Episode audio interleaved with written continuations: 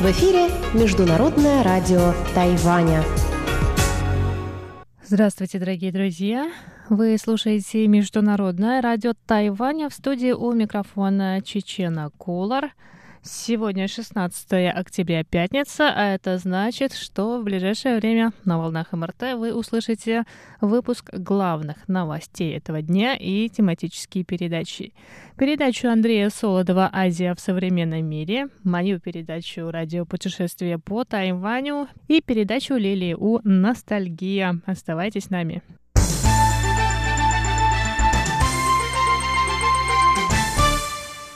Чартерный самолет тайваньской авиакомпании Uni Air был вынужден 15 октября развернуться на полпути к архипелагу Дунша в Южно-Китайском море из-за запрета со стороны Центра управления полетами Гонконга. Самолет был зафрахтован управлением береговой охраны Тайваня для перевозки сотрудников управления. Министр обороны Тайваня Янь Дэфа рассказал 16 октября, что в это время Китай не проводил никаких военных действий в том районе.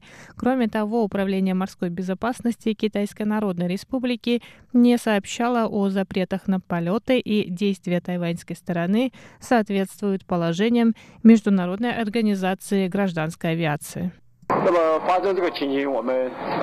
В этой ситуации мы, конечно, надеемся, что КНР будет соблюдать правила Международной организации гражданской авиации. Надо уделять внимание безопасности полетов. Нельзя нарушать порядок международных полетов.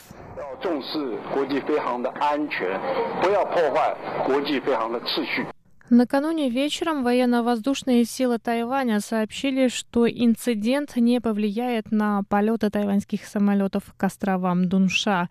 Министр транспорта Тайваня Лин Диалун в свою очередь заявил, что тайваньская сторона потребовала от Центра управления полетами Гонконга сообщать о запретах заранее. Премьер-министр Су Джин Чан добавил, что власти Тайваня уточняют, были ли действия гонконгского центра продиктованы Пекином.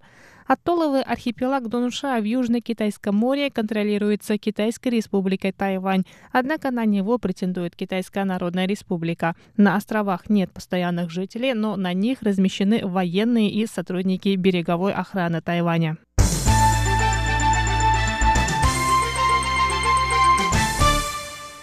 Премьер-министр Китайской республики Тайвань Су Джин Чан заявил сегодня, 16 октября, что дело об экстрадиции гонконгского гражданина Чейн Тунзя на Тайвань должно решаться в рамках существующего законодательства. Тайваньский адвокат Ченя, подозреваемого в убийстве своей девушки на острове, сообщил о намерении подозреваемого предстать перед судом Тайваня. Однако из-за того, что на тайваньскую визу от лица Ченя подавал его священник, а не сам он лично, представительство Тайваня в Гонконге отказало в выдаче визы. Мать убитой девушки написала письмо тайваньским властям с просьбой упростить передачу подозреваемого в руки тайваньского правосудия. Премьер-министр Су добавил, что разделяет чувства матери убитой и соболезнует ее потере, но процедура передачи преступников должна вестись между правительствами Тайваня и Гонконга. Глава Совета по делам материкового Китая Чен Минтун также выразил соболезнования матери убитой и заверил, что намерения тайваньской стороны добиться справедливости неизменны. Чен Минтун сказал, что тайваньская сторона обратилась с просьбой к гонконгской администрации отреагировать на запрос Тайваня о взаимопомощи в судебных делах. Лишь после этого будет возможно запустить официальную процедуру экстрадиции.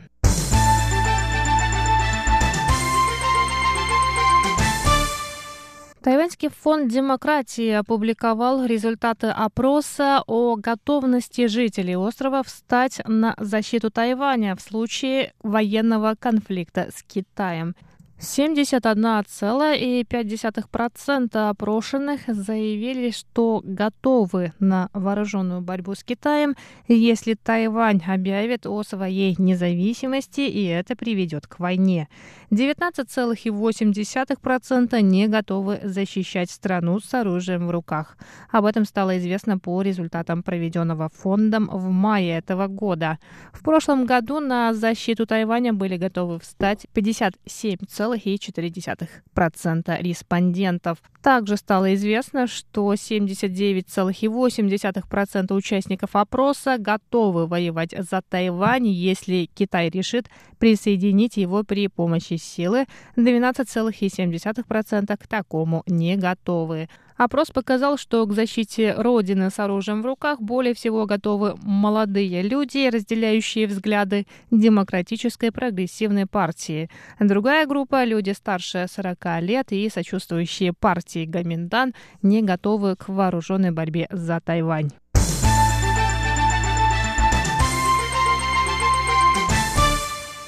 Русскоговорящие жители Тайваня смогут принять участие в ежегодном тотальном диктанте, который пройдет на всех континентах 17 октября. На Тайване тотальный диктант организует Русский центр Государственного университета Дженджи. Все желающие принять участие в диктанте приглашаются в здание General Building of Colleges, где тотальный диктант стартует в 13.00 по местному времени в аудиториях 400 401 и 402.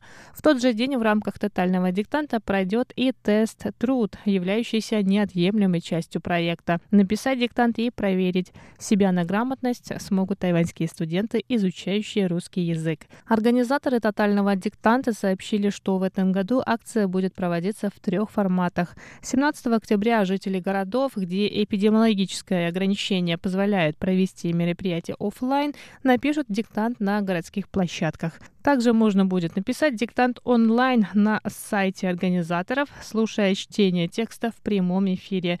А для тех, кто не сможет участвовать в офлайн мероприятиях, есть третий формат «Пишем дома». Этот формат подразумевает, что участник сможет написать диктант специальной ручкой X-Gold на фирменном бланке от руки и после сдать его на проверку в один из проверочных городских пунктов. В этом году текст диктанта будет посвящен жизни основателя русской теоретической космонавтики Константина Циолковского. Автор текста Андрей Геласимов, кандидат филологических наук, доцент кафедры литературного мастерства Литературного института имени Горького, лауреат литературной премии «Национальный бестселлер». Русская служба Международного радио Тайваня приглашает всех жителей острова на тотальный диктант. И на этом выпуск новостей подходит к концу. Я с вами еще не прощаюсь. Оставайтесь на волнах МРТ.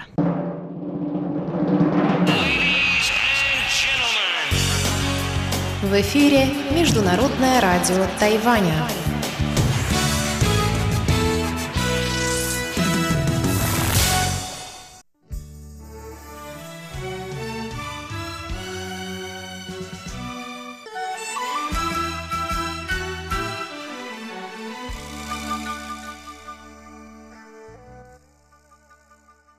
Здравствуйте, дорогие слушатели Международного радио Тайваня.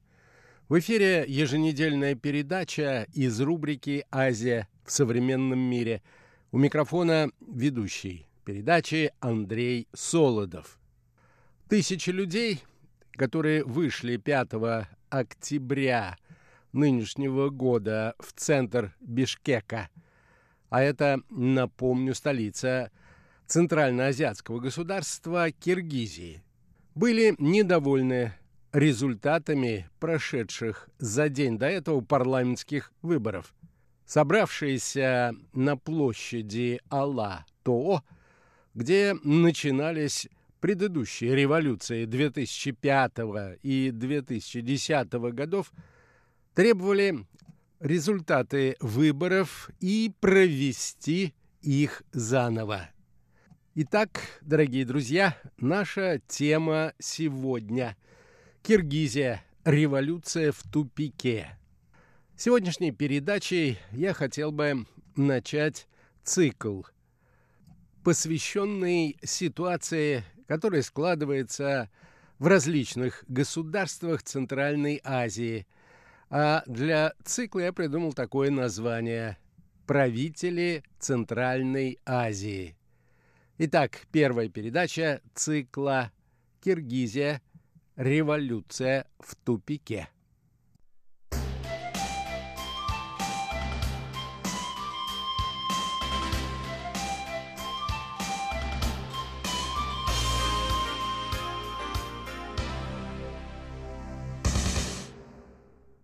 До вечера того дня демонстрация была мирной, и милиция лишь призывала собравшихся разойтись. Когда стало темнеть, к протестующих стало прибывать пополнение. В основном молодые мужчины спортивного телосложения с окраин столицы, а также из окружающих Бишкек поселков. Чтобы предотвратить штурм правительственных зданий, представители силовых структур попытались разогнать демонстрантов спецсредствами. Однако приказ стрелять боевыми патронами так и не был отдан.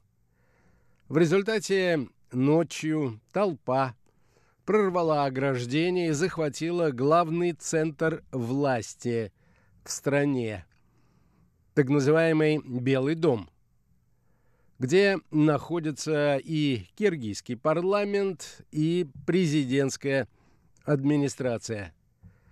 Затем толпа двинулась к следственному изолятору Государственного комитета национальной безопасности, откуда был освобожден экс-президент Алмазбек Атамбаев, а позже бывший глава его администрации Фарид Ниязов, а также предыдущий премьер-министр Сапар Исаков, а также и другие весьма известные в Киргизии политики. Охранявшие их представители силовых структур не сопротивлялись. Некоторые даже объявили, что теперь они тоже с народом.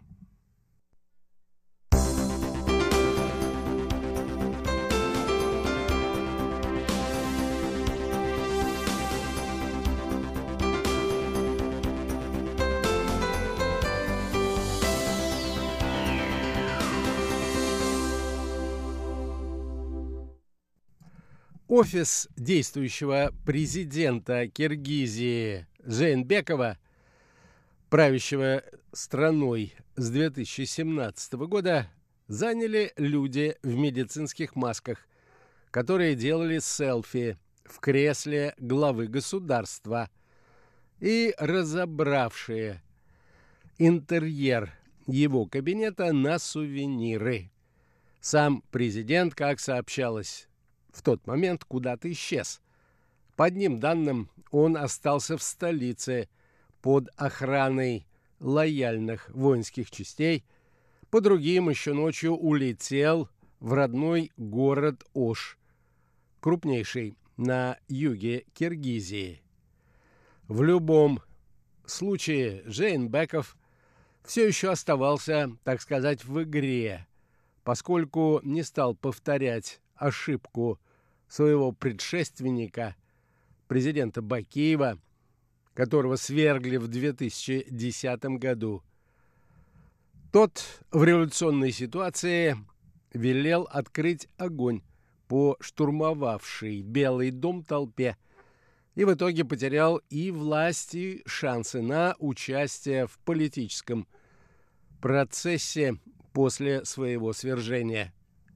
На тот момент Жейнбеков формально сохранял высший пост в государстве, однако эффективно не мог контролировать ни столицу, ни силовые структуры. Например, сразу после переворота в 8 часов утра кандидат в депутаты от партии Бирбала, переводится на русский язык как «быть вместе», Шикмаматов с группой сторонников пришел к зданию генпрокуратуры и, как сообщалось, назначил себя исполняющим обязанности генпрокурора. А еще через четыре часа туда же подошла толпа из 500 человек и назначила на эту же должность другого человека, Жипыкеева, от партии Чон Казат. Перевод на русский язык «Великий поход». Шик Маматов позже объяснял, что генпрокурором он себя не назначал, а всего лишь, прогуливаясь, зашел в здание.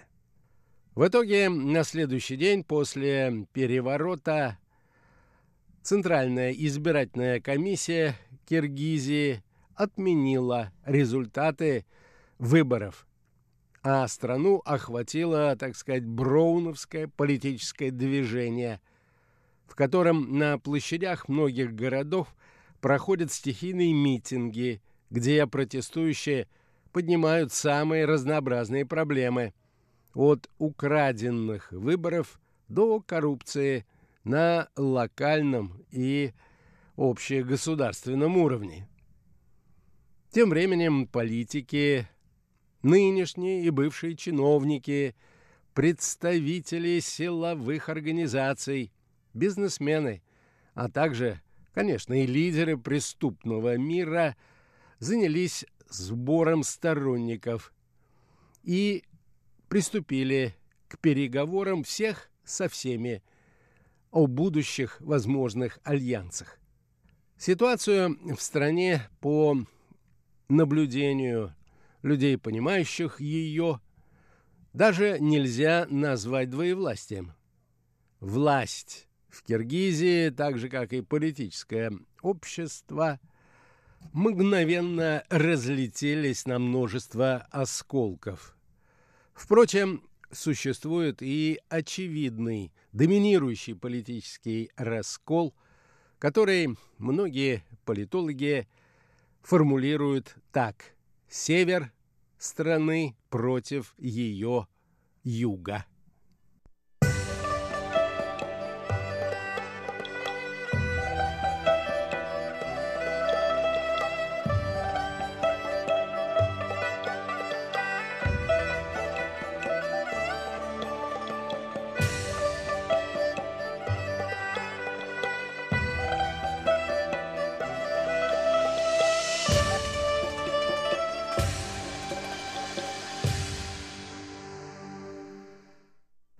Следует отметить, что парламентских выборов, которые в конечном итоге взорвали политическую ситуацию в Киргизии, многие ждали с нетерпением. Причина состоит в том, что уровень доверия общества к предыдущему шестому созыву парламента был достаточно низким. Его состав – считался подконтрольным, лояльным президенту Жейнбекову и его сторонникам. Разницы в голосовании между провластным большинством и номинальной оппозицией почти не было. В выборах участвовало 16 партий. Однако по версии Центральной избирательной комиссии в парламент попали только четыре. Беримдик или Единство 25%, Микиним, Кыргызстан, моя родина Кыргызстан 24%, просто Кыргызстан 9% и Бутун Кыргызстан, Единый Кыргызстан. Эта партия набрала чуть более 7% голосов. Все эти политические организации, как указывают политологи, представляют группы влияния, связанные с югом Киргизстана. В совокупности с многочисленными сообщениями о фальсификациях и использованием административного ресурса такая сокрушительная победа южан – возмутила северян. Причем не только, так сказать, обывателей, но и вполне конкретные и хорошо организованные группы выходцев из северных областей. Это, между прочим, объясняет и столь эффективную и быструю мобилизацию протестующих в Бишкеке, столица расположена как раз на севере страны. Октябрьский переворот уже в который раз обнажил суть политических противоречий в Киргизии. Формально для внешнего наблюдателя политика выглядит так, что в стране есть и административная власть, и оппозиция, политические партии, существуют различные политические программы, есть и конкурентные выборы. В реальности же каждая партия представляет определенную группу влияния, которая формируется вокруг авторитетных лидеров и которая объединена земляческими, родственными и другими неформальными связями. Условно эти группы можно разделить на выходцев с севера Киргизии, а это Чуйская, Таласская, Иссык-Кульская и Нарынская области, и выходцев с юга, а это район Оша, Джалалабада и Бадкенской области. При всей условности этого деления, которое не учитывает сложность клановых, родовых, племенных и личных отношений между представителями элиты, а также нередкие внутренние конфликты между выходцами из одной и той же области. В самой Киргизии именно эта схема чаще всего используется для объяснения подводных течений политических процессов в стране. Поскольку каждый политик, любой более-менее крупный бизнесмен или криминальный авторитет опирается преимущественно на родственников, земляков или выходцев из соседних областей –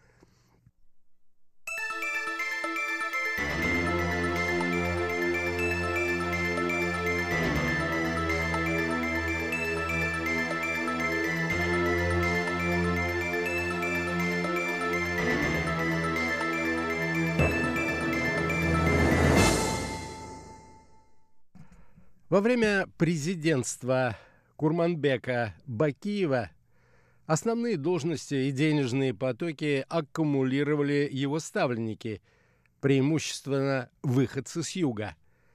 После прихода к власти в 2011 году Алмазбека Атамбаева, выходцы из Северной Чуйской области, маятник качнулся в противоположную сторону. При этом политологи отдают должное президенту Атамбаеву. Насколько это возможно в условиях киргизской политической культуры, он старался выстроить баланс между региональными группировками во власти и не настроить южан против себя. Своим преемником он сделал именно южанина, Жейнбекова – выходца из Орской области. Однако затем между ними пробежала черная кошка.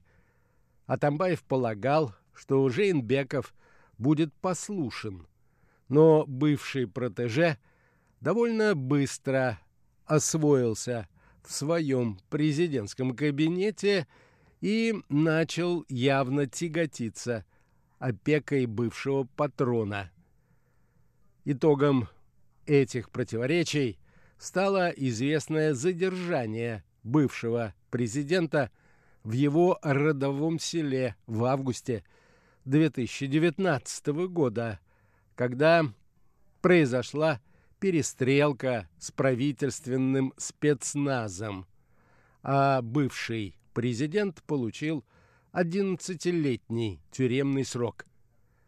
Вместе с Атамбаемым за решеткой оказались его главные соратники. Столь жесткий и демонстративный разгром группы Атамбаева вывел из терпения многих. Когда же к этому добавились сомнения относительно прозрачности и честности выборов, где больше половины мандатов досталось партиям, которые контролируются Жейнбековым. У многих из его соперников возникло ощущение, что он стремится полностью консолидировать все рычаги управления страной, а также направление финансовых потоков в руках своего клана и дружественных элит, преимущественно выходцев с юга Киргизии. В Бишкеке же северяне могут легко получить численный перевес на улице. И подобная недальновидная самоуверенность могла стать началом конца, как показал до этого пример президента Бакиева. Однако Жейнбеков, судя по всему, решил идти до конца. И в результате в стране случился глубокий кризис власти, самый серьезный за все годы его недолгого правления. И, возможно, фатальный для него, как для главы государства. По последним сообщениям, поступающим из Киргизии, президент Жейнбеков, отставки которого после парламентских выборов добивалась оппозиция, заявил о своем уходе. Он решил сложить полномочия, несмотря на поддержку со стороны влиятельных внешних игроков, таких как Россия, Соединенные Штаты и Евросоюз. Сам же президент объяснил свою отставку следующим образом. «Не хочу остаться в истории Кыргызстана как президент, проливший кровь и отдавший приказ стрелять в собственных сограждан, поэтому принял решение уйти в отставку». Однако, несмотря на это решение, политический кризис в Киргизии, судя по всему, еще далек от завершения.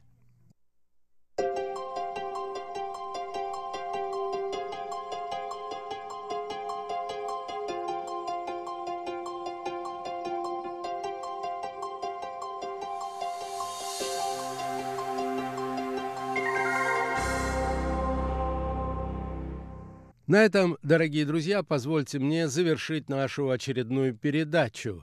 Сегодня речь шла о политическом кризисе в Киргизии. Всего вам доброго, дорогие друзья, будьте здоровы и до новых встреч!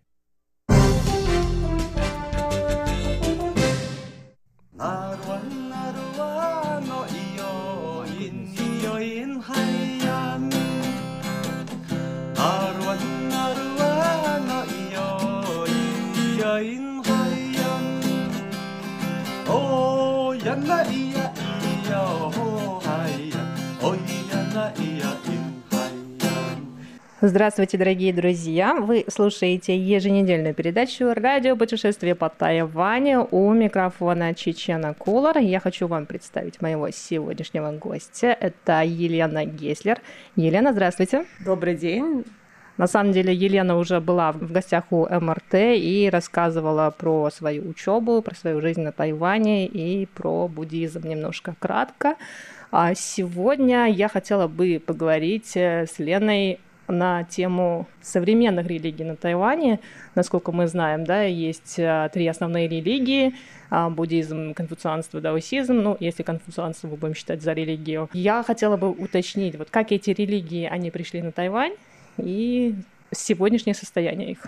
Но, естественно, религиозная жизнь на Тайване, она процветает. Я бы не внесла сюда конфуцианство, потому что его отдельно вот религиозное течение не выделяется на Тайване. В принципе, это такая нельзя сказать, что это идеология, но это такая основа, канва китайской жизни, китайскости, в принципе. Если посмотреть по статистике на Тайване, сейчас на прошлый год статистика составлялась, к кому вы себя относите, к какой религиозной группе. На Тайване 33% считают, что они буддисты, 37% считают, что они даосы, чтобы они не вкладывали в это понятие. Вот. И небольшие проценты, 1,7% считают, что они игуаньдао, есть э, около 4% э, христиан разных видов и где-то 18-20% атеистов. Плюс некоторые отказываются себя относить именно к даосам или к буддистам, они выделяют свое религиозное направление, свою религиозную секту в отдельную религию. А отдельная религия это как? Как они называют эту религию? разные есть направления, есть тенды есть тенди хуанди Это, в общем-то, на мой взгляд, это все даоско-буддийская смесь с разными оттенками, то есть в зависимости от того, кому они поклоняются, какие принципы принимают, какие тексты читают. На самом деле, я бы все назвала бы это китайско-даоско-буддийскими практиками или народной религии, как его называют в антропологии на Западе. На самом деле очень мало строгих буддистов или строгих даосов. Практически все тайваньцы, они так или иначе участвуют минимум в двух религиях – даосизме и буддизме. Поэтому человек может себя ощущать как буддиста, но при этом он э, почитает предков, то есть каждый день он два раза палочки зажигает предкам своим утром и вечером, да, и может участвовать в разных церемониях подношения богам, которые проходят уже, ну, минимум два раза в месяц. Тайваньцы, они очень суеверны и любят всячески накопить себе благость на будущую жизнь. Тогда давайте сразу про даосизм и э, про буддизм как основные э, религии на Тайване. Когда эти религии официально, если можно так сказать, пришли на Тайвань? Ну, они пришли, собственно говоря, с переселенцами из Фудяня, то есть это у нас получается 16-17 век активная волна переселения шла на Тайвань. В 17 веке, когда здесь были голландцы, они пытались запретить буддизм, потому что вообще христианская полемика была направлена в первую очередь против буддизма всегда, потому что буддизм, он все-таки институционная религия, у них есть хорошая организация, монастыри, они похожи по своей структуре чем-то на христианство, Поэтому, естественно, они становились как бы врагом христианских миссионеров. Поэтому на Тайване именно, вот если мы говорим про буддизм, он в 17 веке так немножко подвергался небольшим гонениям, но мы знаем, что голландцы здесь были недолго, и, в принципе, западные все вот эти миссионерская деятельность здесь не очень прижилась. Как только здесь появились первые китайцы, здесь появился даосизм и буддизм, я бы так сказала. Вот. А христианство, оно более позднее уже на Тайвань, то есть они пришли, естественно, с голландцами и с испанцами, которые здесь пытались основать свои миссии, свои торговые представительства. И христианство особенно сильно распространено среди аборигенов, потому что миссионерская деятельность здесь была активно велась среди именно аборигенов. Плюс здесь еще, естественно, присутствует немножко японского буддизма, потому что мы знаем, что Тайвань был под Японией. И в то время опять-таки интересная ситуация, потому что японцы, они всячески пытались запретить китайские ветви буддизма и наслаждались свои ветви буддизма. Здесь же также было синта, но синта не прижилось, как только японцы отсюда были изгнаны, синта, синтоизм, он, собственно говоря, исчез. Поэтому на Тайване синтоистский храм вообще не остался, только руины. А буддизма именно японского толка тоже практически не осталось, но остались храмы, которые были переделаны опять назад в уже китайские школы буддизма. Ну, э, раз уж мы заговорили про японский буддизм и про синтоизм, в чем отличие основное? Ну, если вот просто в двух словах рассказать. Честно говоря, отличия особого нет. Вообще, если говорить про буддизм, то это очень сложное понятие, потому что буддизма, так такового единого буддизма не существует. Я могу рассказать про тайваньский буддизм современный, что его отличает от других видов буддизма. Все-таки э, японский буддизм, он более традиционный, на самом деле это тот же самый буддизм, который был и в Китае до Синхайской революции. Да, это важнейшие школы, которые пришли в Японию из Китая. В Японии еще очень много влияния ваджраяновского буддизма, то есть это буддизм тибетского направления. В Японии сохранились какие-то школы, которые в Китае исчезли, потому что вообще японский буддизм, он как бы на сто лет остается. То есть миссионерство шло Естественно, это протяженный процесс из Китая в Японию. Я занимаюсь э, эпохой Мин, изучая буддизм эпохи Мин. Мы должны как бы учитывать еще буддизм через сто лет эпохи Эдо в Японии, потому что как раз вот к этому времени китайский минский буддизм дошел до Японии. Поэтому Япония, в принципе, современной Японии я не скажу, потому что я не специалист в этом вопросе. Просто буддизм, он концентрируется вокруг школы, а школа концентрируется вокруг монастырей. Есть главный монастырь и ответвления от него монастырские. Поэтому, естественно, каждая школа, она принимает для себя корпус текстов, корпус практик, вот, какую-то общую направленность, которая должна привести монаха к просветлению, то есть к нирване. Они, собственно, базируются на каких-то текстах. Современный китайский буддизм выглядит немножко по-другому. Современный именно тайваньский буддизм. Можем об этом поговорить. Да, давайте про это поговорим. Чем же тогда отличается современный тайваньский буддизм? Но перед этим э, я просто хотела бы сделать небольшую ремарку. Мне казалось, что а, христиан на Тайване больше, чем 4%, потому что у меня очень много знакомых тайваньцев, которые вот э, каждое воскресенье ходят в церковь. Ну, это статистика. Я за что купил, зато продал. это статистические данные. Процент все время меняется. может быть, тайные христиане, которые об этом не заявляют открыто. Я, например, всегда считал, что игуандаовцев больше, те, кто следует э, воззрениям игуандао, но вот в этой статистической выборке было, значит, 1,8%. Хотя я знаю, что несколько лет назад было там 4%, то есть это опять-таки все варьируется. Христиан сейчас действительно очень сильно привлекает тайваньцев, потому что, во-первых, христианство оно здесь немножко в упрощенной форме проповедуется, это такой западный простой путь к вечному, так скажем. Очень многих моих лично знакомых привлекает христианство тем, что оно предлагает путь э, человеколюбия, любви к ближнему, без всякой вот этой вот э, китайской мистики, без каких-то именно, собственно, китайских концепций, которые, может быть, современному человеку на Тайване кажутся устарелыми, или же они имеют такие коннотации, которые они хотели бы избежать, культурные коннотации. Местные религии, они обросли большим количеством скандалов, большим количеством неприятных культурных, так скажем, отсылок. И это, кстати, буддизма и даосизма.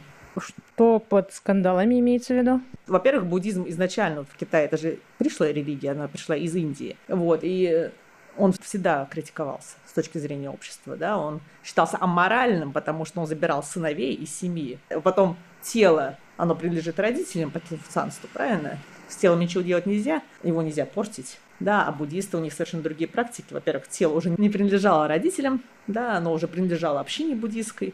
Даже оно могло забрать сыновей, даже были указы императорские, чтобы нельзя было отдавать всех сыновей в буддизм. Чтобы у тебя обязательно оставался наследник, который мог бы перенять семейное дело и продолжить твой род, собственно говоря, кормить предков. Но, опять-таки, естественно, буддизм он предлагает немножко другой взгляд на мир, чем тоже даосизм, чем тоже конфуцианство. Поэтому часто буддизм подвергался гонениям в зависимости, собственно говоря, от того, во что верил император. Это очень важно. Например, в сунскую эпоху да, императоры, они поддерживали буддизм. Были эпохи, когда они не поддерживали буддизм. Был император, который поддерживал, а следующий император, наоборот, занимался гонениями до буддизма и так далее. Ну, естественно, если мы с экономической точки зрения посмотрим, то буддийские монастыри консолидировали земли, богатство. Даосские монастыри, они были вынуждены следовать буддийской модели. И, собственно говоря, вот даосский канон, да, он сложился, из, ну, он более ранний, именно на китайской земле. Понятное дело, что буддизм тоже очень ранний. Да, то есть с 6 века до нашей эры возникает такое учение. Даосский канон, он все время находился в противодействии конфуцианству и формировался в таком диалоге с конфуцианством. А потом еще даосский канон, так как буддизм был очень привлекателен в свое время, когда он только попал на китайскую почву, э, он еще очень много заимствовал из буддизма самого. Поэтому и сформировалось такое понятие, как даоско-буддийская религия. Дорогие друзья, на этом выпуск передачи «Радио путешествие по Тайваню» подходит к концу. Продолжение беседы с Еленой Геслер о религиозных течениях на Тайване вы услышите на следующей неделе.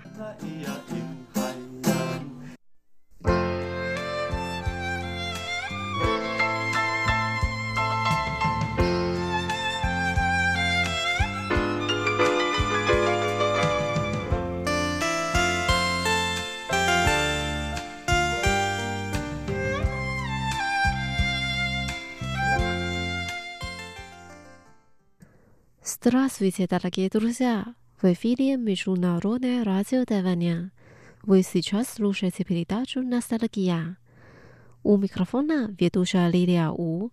Очень рада с вами снова встретиться. Сегодня давайте познакомимся с рок-группой «Новая Формоза» Синбаодао Канле Дуй. В составе группы три певца Чен Шeng, 黄连玉и Чен Шилong. В 90-х годах они выпустили несколько альбомов, в которых они сочетали традиционную тайванскую народную музыку с элементами поп-музыки. Группа пела как в традиционном стиле тайванской песни, так и в более современном стиле, а также использовала диалект народа Хака и коренных народов. Давайте послушаем самые популярные их песни раннего периода.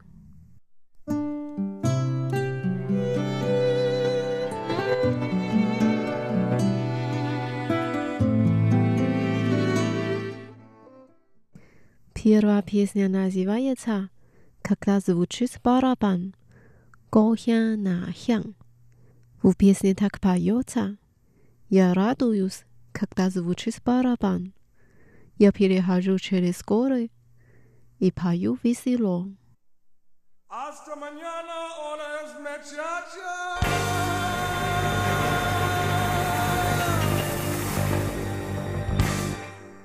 Mi amor bambino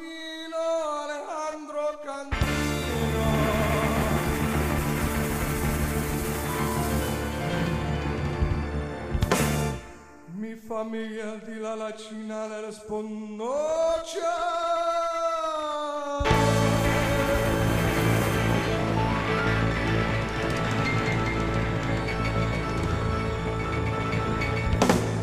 Non ginciamo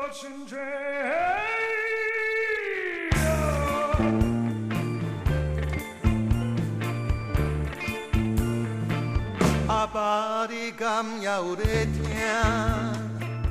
听？着阮用心唱的歌声，不管落雨天，也是风台天，阮是走江湖的艺人。安尼啊，你敢也会知影？阮伫咧歌头真正打拼，毋敢来耽误当时的酒桌，袂互你真正头前烟开。若听着鼓声，阮的心情较快活，换过了一山又一岭，连唱阮甜蜜的歌声。若听着鼓声，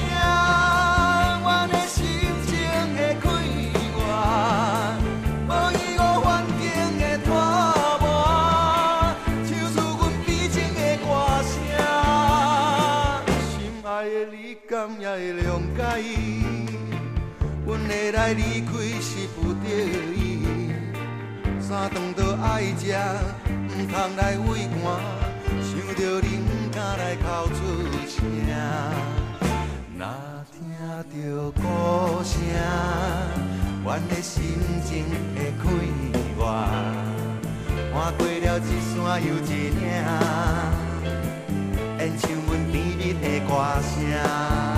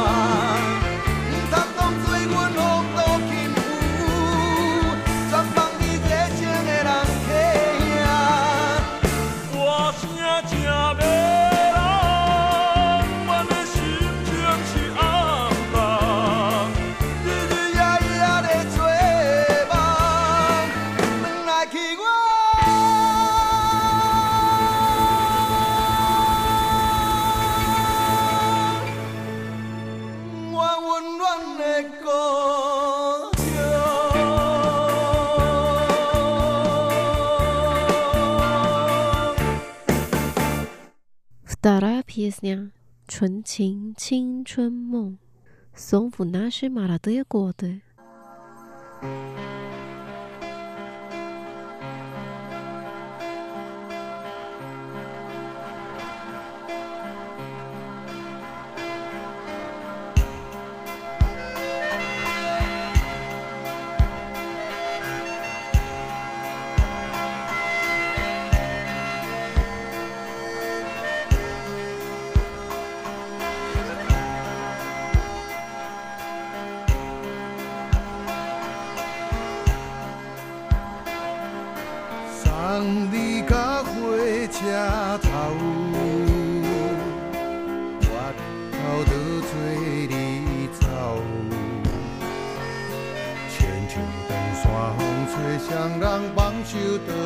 do.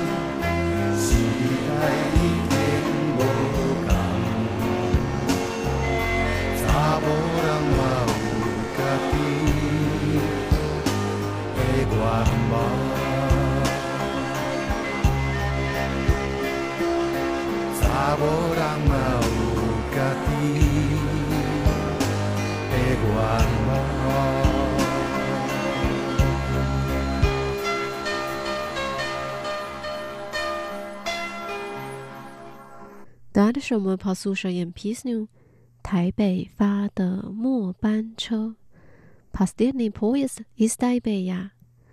В песне поется так. Мне грустно, сидя у окна поезда, вспоминать об искренних словах того времени.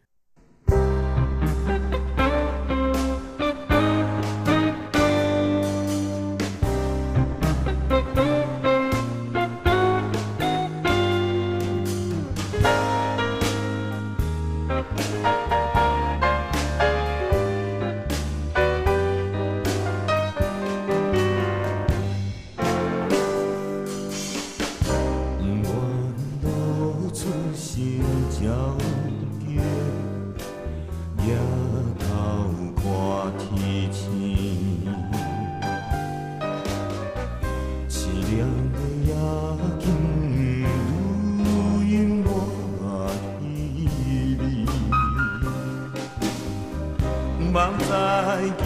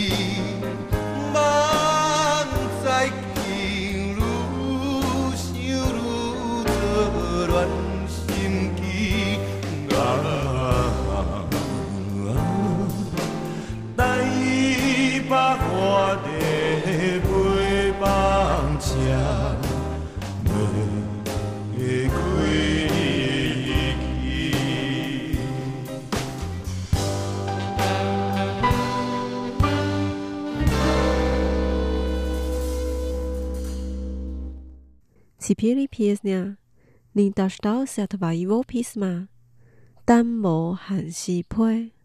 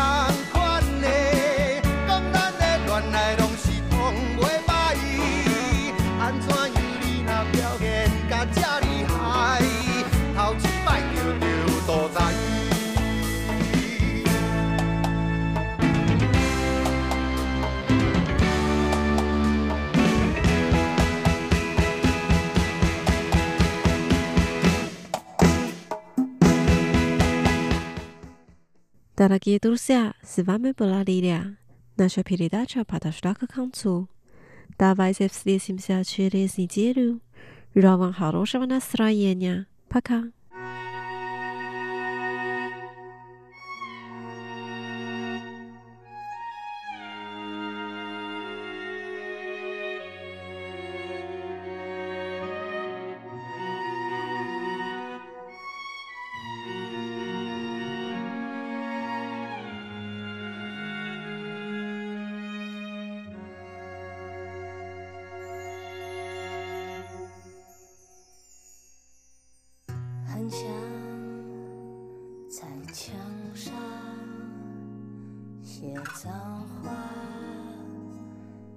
敷衍你，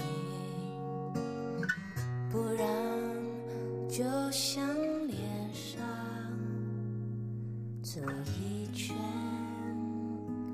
来停止这混乱，我们翻来又覆去。我也走不太进去，你那无坚不摧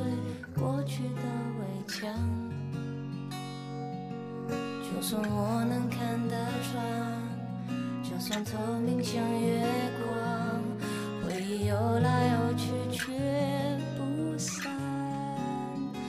早上太昏暗，弄得这么冷，颜色的摧残，曾经的去